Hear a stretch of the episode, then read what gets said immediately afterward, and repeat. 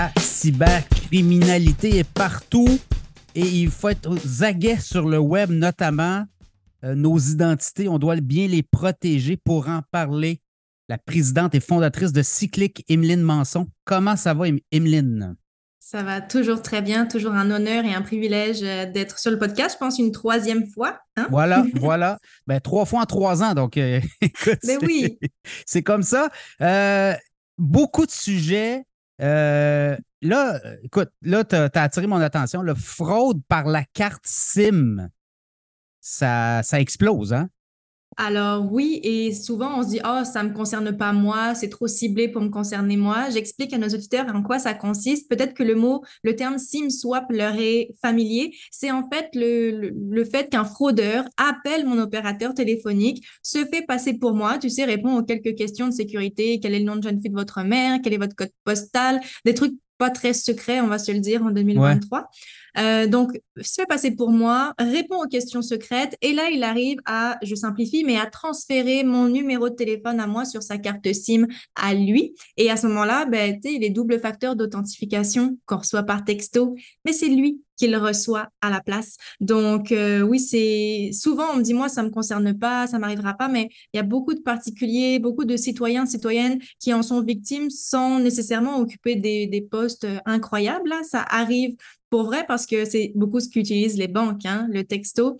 Donc oui, c'est... Euh, ben Desjardins, là, on l'a vu, là, la, vérification à deux niveaux. Desjardins l'a introduit depuis quelques mois. Et euh, bon, ben là, ça peut amener justement ce type de fraude-là. Mais dis-moi, c'est parce qu'ils doivent aussi avoir notre NIP ou notre euh, numéro d'autorisation. Donc, ces fraudeurs-là nous connaissent mieux qu'on le croit. Ils ont travaillé en amont déjà leur bête pendant un certain temps.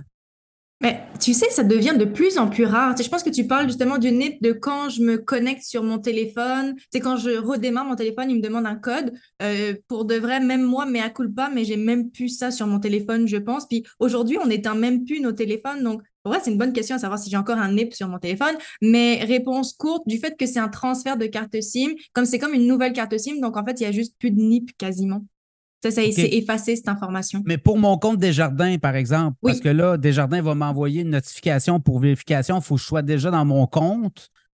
Ben oui, mais tu sais, un, un identifiant de compte bancaire, c'est notre numéro de carte client.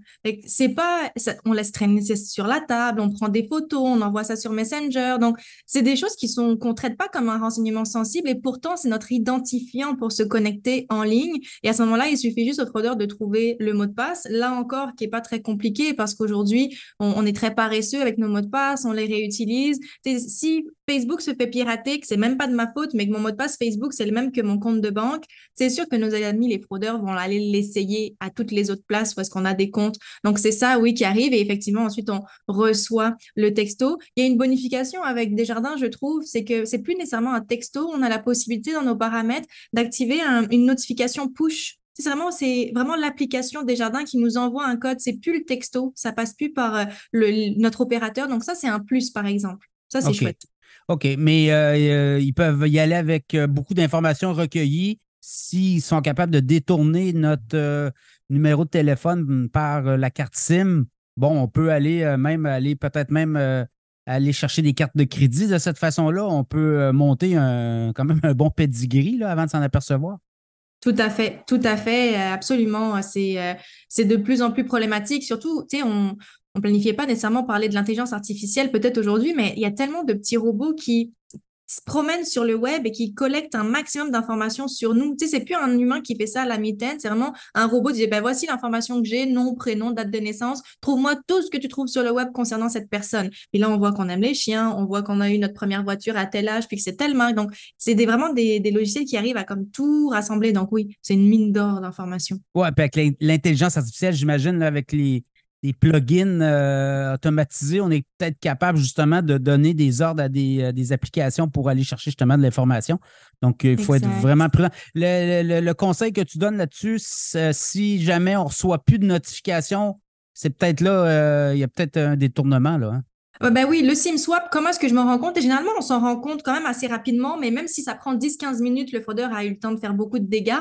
Mais généralement, on s'en rend compte parce que notre carte SIM, à nous, elle est désactivée. C'est comme si j'avais plus de réseau. Mon réseau, il est barré. Donc, c'est un petit peu l'indicateur qu'on a en disant, hein, c'est comme, je suis en pleine ville. Normalement, j'ai du réseau, c'est bizarre. Ça, ça devrait être l'indicateur. Puis là, de, effectivement, appeler rapidement notre opérateur téléphonique. Donc, euh, à surveiller. Également, autre fraude euh, qu'on voit de plus en plus apparaître, là, euh, présente la PME, notamment les, entreprises et la fraude du fournisseur. Hein? Oui, oui, oui, oui, c'est quelque chose. Tu on aurait pu parler de la fraude du président, mais on entend quand même beaucoup, beaucoup parler dernièrement par des entreprises au Québec qui sont victimes, malheureusement. Mais la fraude aux fournisseurs, c'est plus sournois. c'est très, très réputé, mais très peu connu de la part des entreprises. Donc, je prends le temps de vous l'expliquer. Rapidement, c'est je suis une entreprise ou je suis un particulier, puis j'ai des fournisseurs. C'est un peu ça, on a tous des fournisseurs, des factures à payer, c'est ça la vie d'adulte. Mais à un moment donné, je reçois un courriel d'un de mes fournisseurs qui dit Hey, on a changé d'institution bancaire. Ton prochain paiement de facture, s'il te plaît, fais-le sur ce compte de banque-là. Et en pièce jointe, on a bien sûr un spécimen de chèque, un nouveau spécimen de chèque ben nous, ce qu'on fait, ah, c'est la même adresse courriel que d'habitude, c'est la même signature, tout est pareil que d'habitude. Donc, parfait, je fais le changement et je change les coordonnées bancaires. Prochain paiement, je fais effectivement à ce compte de banque-là. Sauf que ce qui arrive, c'est que notre fournisseur s'est fait pirater ce n'est pas euh, lui qui m'envoie ce message, c'est le fraudeur directement qui a pris possession de la boîte courriel temporairement, qui envoie des beaux spécimens de chèques, puis que c'est lui qui reçoit les sous ultimement. Ça, c'est hyper problématique. Tu moi, pour avoir travaillé dans le domaine bancaire, j'en ai eu des dossiers comme ça sur mon bureau, et généralement, les banques ne remboursent pas parce que la banque n'a commis aucune erreur. C'est le client qui a été dans son espace en ligne, qui a changé les coordonnées bancaires, qui a eu un petit message d'alerte, êtes-vous sûr, avez-vous fait vos vérifications? Oui. Et à ce moment-là, les banques ne remboursent pas. Donc, c'est très, très, très problématique pour ça euh, parce que le fournisseur n'est pas payé. Et puis moi, en tant que client, j'ai payé la mauvaise personne. Mais tu sais quoi? Aujourd'hui même, j'ai eu un témoignage d'une entreprise à qui c'est arrivé, mais pas via un fournisseur, via un employé que le l'employé s'est fait pirater sa boîte courriel, ou je pense que même eux, dans leur cas, c'était même pas la même adresse courriel que d'habitude, en disant Oh, voici, euh, monsieur, madame euh, le patron, prochain paiement, s'il vous plaît, de paye, faites-le sur ce compte-là. Il n'y a pas eu de vérification qui a été faite à l'interne et la paye a été envoyée directement au fraudeur à ce moment-là. Donc, oui, très problématique.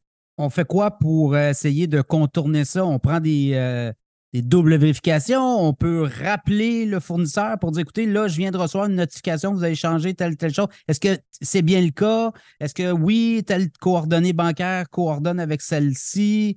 Euh, il, faut, prendre, il faut prendre les doubles précautions. Là. Tout à fait. Alors, je pense que les vérifications sont tout à fait, tout à fait de mise. Euh, si on a l'option et le temps d'appeler notre fournisseur pour dire, hey, j'ai reçu ce courriel-là, est-ce que c'est toi effectivement? Mais des fois, je suis face à des entreprises qui ont beaucoup de volume et ils n'ont pas le temps de faire ces appels-là. Moi, la recommandation que je leur fais est un peu bizarre, mais ultimement, c'est fais rien. Change pas le compte de banque. Parce que si tu ne fais pas le changement, au pire, tu fais le paiement sur le compte que tu connaissais déjà. Le compte, s'il est fermé, les sous vont revenir chez toi parfait, ça viendra légitimer que oui, le compte est effectivement fermé, mais il n'y a aucune entreprise qui ferme son compte de banque du jour au lendemain. En tant qu'organisation, on assure un suivi, un transfert, on se doute. Donc, à ce moment-là, moi, je propose aux gens qui ont un gros volume, si tu n'as pas le temps d'appeler, même si c'est ma, ma recommandation numéro un, de rien faire du tout. Puis à ce moment-là, on verra qu'est-ce qui arrive ultimement. Par contre, appeler le fournisseur, oui, mais appelez pas le numéro de téléphone dans le bas du courriel parce que c'est peut-être tout pareil, sauf que le fraudeur a changé ce numéro de téléphone-là, puis qu'on se ramasse à l'appeler lui à la place. ouais. Ce serait un petit point en poche. ouais, puis il y a des fraudeurs qui vont être patients. On a eu des euh, cas de fraude ici dans la région de Québec où euh, une entreprise, euh, un entrepreneur connu, en fait, on a attendu que les gens de la l'administration soit absent ou malade. Et là, on a procédé, on a envoyé de l'information à quelqu'un dans la haute euh, direction qui n'était pas au courant de tous ces euh, changements-là. Et là, on a profité du fait qu'il y avait quelqu'un qui était absent dans l'entreprise, notamment dans l'administration, pour euh, tenter d'hameçonner et ça a fonctionné. Puis ça a été des gros montants quand même. Donc, ils, ils peuvent être très patients, ils peuvent, ils peuvent nous, étudier, peuvent étudier les, mécanismes de l'entreprise et à un, moment, donné, on passe à l'action. Mais tu sais, un truc qui est complètement fou aussi, que j'ai entendu très dernièrement, c'est que on parlait d'intelligence artificielle. De plus en plus, c'est facile de reproduire la voix de quelqu'un grâce à une intelligence artificielle. Et j'ai un de mes clients dernièrement, son employé a reçu un appel d'un fraudeur, mais qui avait exactement la voix du boss, qui demandait des instructions de faire un virement, mais c'était clairement la voix du dirigeant. Puis, heureusement, l'employé a fait des vérifications, a appelé son dirigeant et il lui a dit non, non, c'est clairement pas moi, ignore. Mais tu sais, c'est à quel point ça devient ah, C'est des fakes aussi, hein? Ça peut aller jusqu'aux vidéos.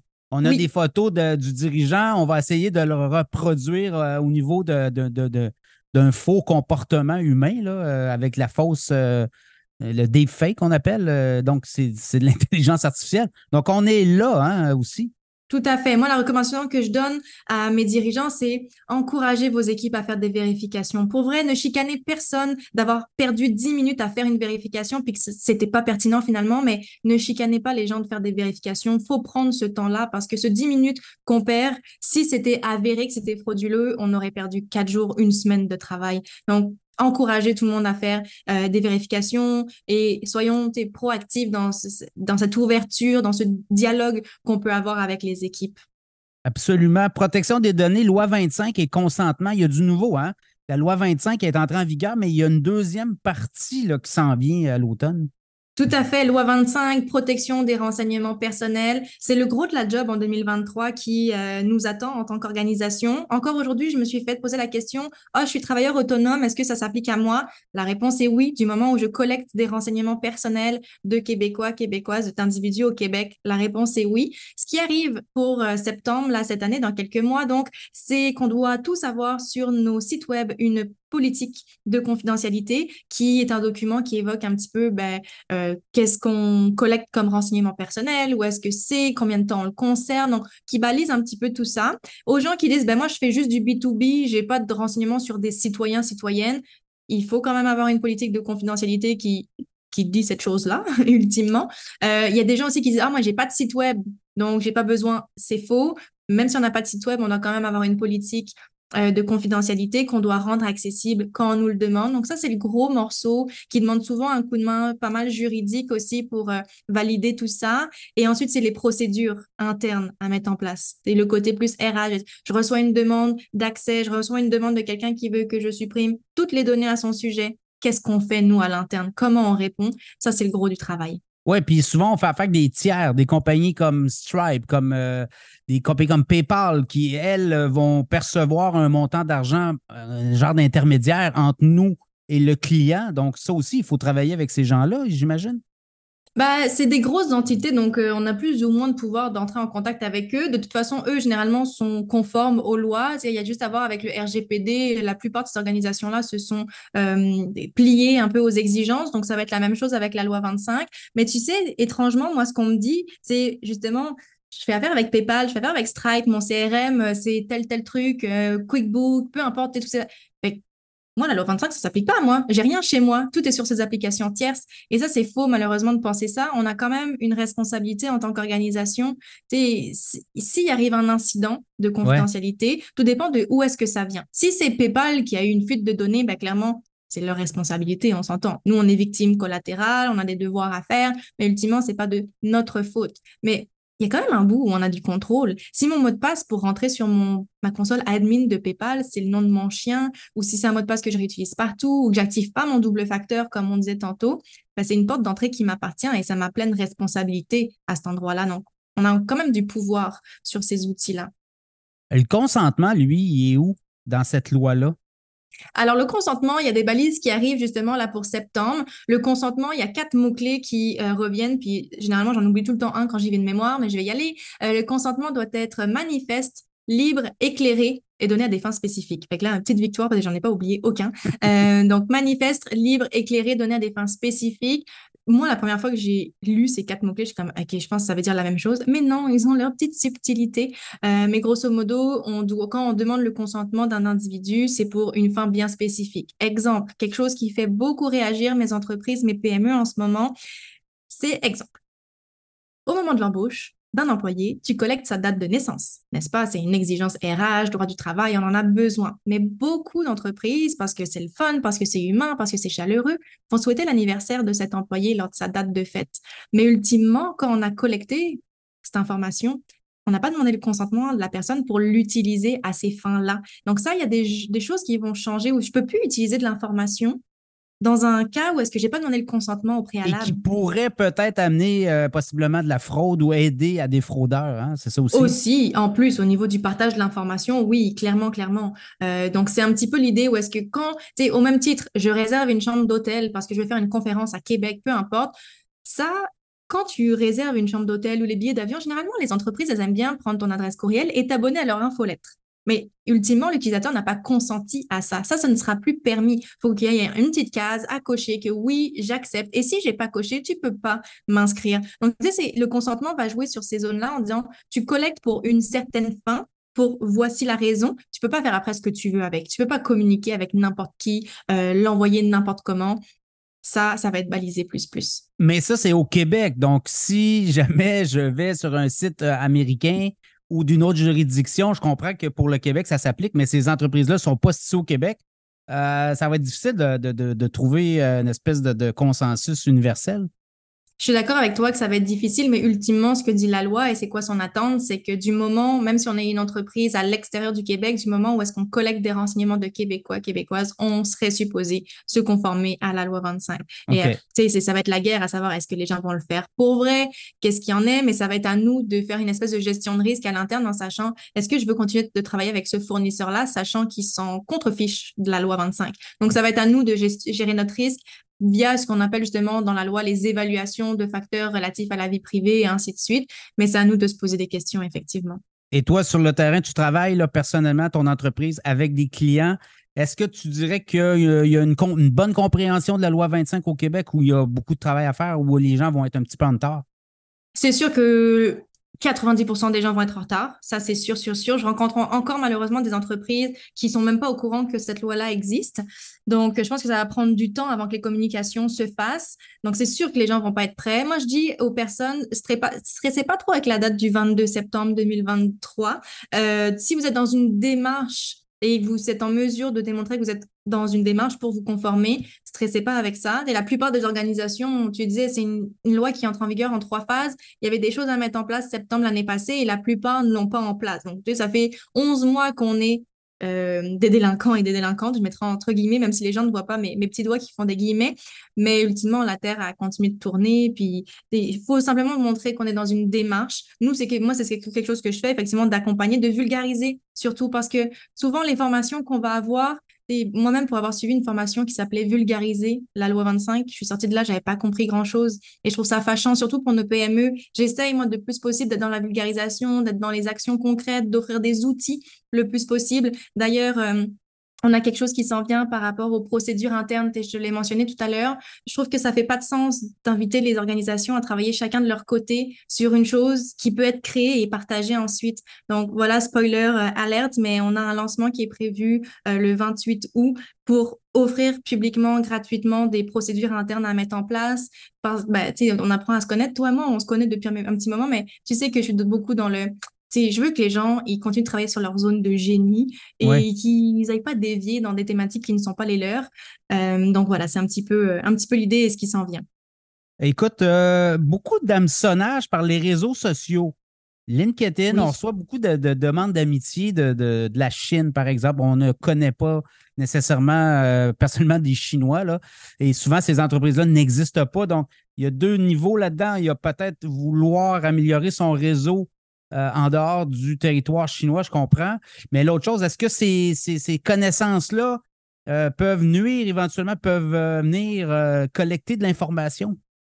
Ben, c'est sûr que du moment où est-ce qu'on accepte quelqu'un dans notre réseau LinkedIn ou peu importe le réseau social, oui, on donne accès à tous nos contacts, on donne accès à toutes nos publications, donc il y a un risque par rapport à ça. Pour ce qui concerne les attaques spécifiquement, on en voit beaucoup euh, des personnes justement issues euh, de la Chine ou d'autres pays qui vont envoyer des demandes de connexion, des gens qu'on ne connaît pas nécessairement. Et en fait, cette personne est sûrement une personne fictive, by the way, mais cherche à se bâtir une notoriété, une crédibilité sur les réseaux sociaux en envoyant un maximum de demandes de connexion. Et comme, et justement, quand j'ai un profil de quelqu'un qui a 10 connexions versus quelqu'un qui a 500 connexions, ben, je me pose moins de questions quand la personne a 500 connexions. Donc, c'est ce qu'ils essayent de faire en envoyant un maximum de demandes de connexion, qu'il y ait un maximum de gens qui ne regardent pas, qui sont pas regardants et qui acceptent. Ben, ça, ça contribue à la crédibilité de ce profil. Et donc, quand j'envoie des invitations, quand j'envoie des fausses offres d'emploi et que les gens m'envoient des CV, on ne se méfie pas puisque c'est un profil qui semble être crédible. Oui, parce que tu as de plus en plus de fraude aussi par les réseaux sociaux, euh, notamment Facebook, euh, tout ce qui est crypto-monnaie, on en voit. Il y a des gens qui se sont fait arnaquer. Euh, on a vu des cas à plusieurs centaines de milliers de dollars. Donc, ça, j'imagine, ça aide à monter justement un réseau pour pouvoir diffuser ces publicités-là, ces fausses publicités-là. Hein? Tout à fait, tout à fait. Et euh, c'est encore une fois, on, souvent, ce qu'on va voir, ces profils-là qui ont 500 connexions plus, c'est des, des, profils qui vont changer au cours du temps, qui vont changer de, de comment je pourrais dire ça, de, de profession, de, d'entreprise dans laquelle ils travaillent. Donc, c'est des profils, une fois que j'ai 500 connexions, rien ne m'empêche de changer la photo de profil, le nom, le oh, poste. et tu sais, c'est un profil crédible et je m'en sers pour faire d'autres choses, justement, pour d'autres attaques. Oui. Emeline, merci beaucoup de ton temps. Euh, mm-hmm. présidente fondatrice Cyclic, Cyclic euh, qui travaille de plus en plus avec les PME, notamment au Québec. Euh, on va suivre les activités de ton entreprise au cours des prochains mois. Merci beaucoup. Merci à toi, sincèrement. À bientôt. Bye bye.